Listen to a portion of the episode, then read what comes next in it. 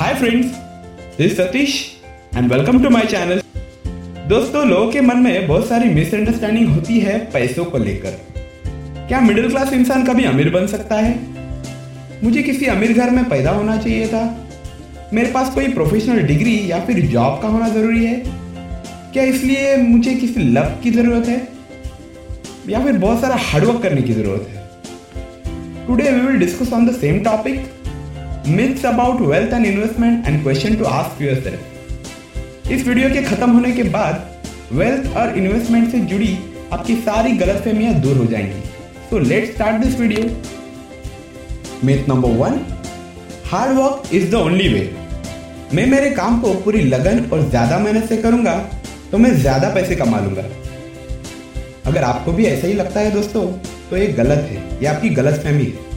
ज्यादा काम करके आपकी आमदनी शायद थोड़ी सी बढ़ जाए, पर उसके साथ साथ आपकी ज़रूरतें भी बढ़ जाएंगी, आपके खर्चे भी बढ़ जाएंगे। इसलिए ये ज़रूरी है कि आप सिर्फ पैसों के लिए जी तोड़ काम करना छोड़ अपने पैसों को कुछ इस तरह काम पे लगाएं कि वो अपने आप ही बढ़ना शुरू कर दे।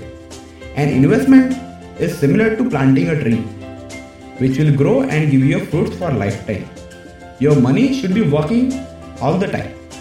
इसलिए दोस्तों, मेरा ये आपसे पहला क्वेश्चन है, is your money working while you sleep? Please think. Myth number 2, having a high paying job. दोस्तों, एक हाई सैलरी पेइंग जॉब होने से कोई इंसान अमीर नहीं बन पाता, क्योंकि बढ़ते स्टैंडर्ड ऑफ लिविंग के साथ साथ आपके एक्सपेंसेस भी बढ़ना शुरू हो जाते हैं। धीरे धीरे आपके बिल्स और टैक्स की राशि भी बढ़ जाती है और आपकी ये बड़ी सैलरी आपको छोटी लगने लगती है। बहुत से ग्रेट इन्वेस्टर्स ने यह कहा है कि never depend on the single income, we should create multiple sources of income apart from our 9 to 5 job. For example, earning from your part-time business like direct marketing or the online marketing business, selling your creative stuff like painting, or investing in a property which will give you a monthly rent as a return, plus you will earn capital gain over the years. So think about it. Do you have any additional source of income?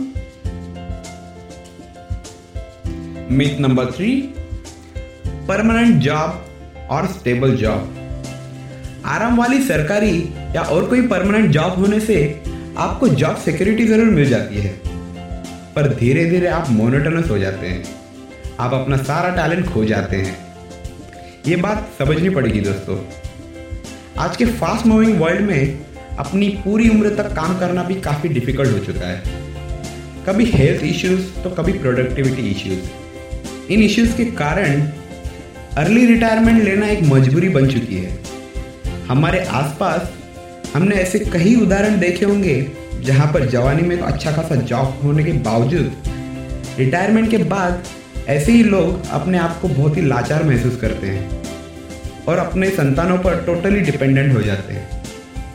तो my question to you is, do you have that sufficient investment in place? Are you ready for the early retirement?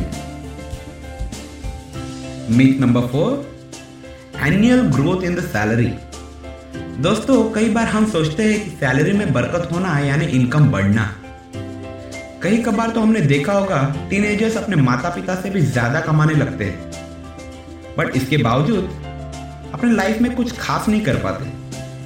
इसका एक महत्वपूर्ण कारण है inflation, यानी कि महंगाई, जिसे अगर आपने अनदेखा कर दिया तो आप अपने मिडिल क्लास होने का कारण कभी समझ ही नहीं पाएंगे। सरकार भले ही कुछ आंकड़े आपके सामने रखे जिससे कि महंगाई दर आपको कम लगे, but inflation rate is always calculated on the wholesale prices, not the retail prices. अपने आसपास की चीज़ों की प्राइस एनालाइज करने पर आप पाएंगे कि महंगाई दर 10% से भी ज़्यादा तेजी से बढ़ रहा है। In case your income does not beat inflation rate, you are getting poorer every year. Think about it.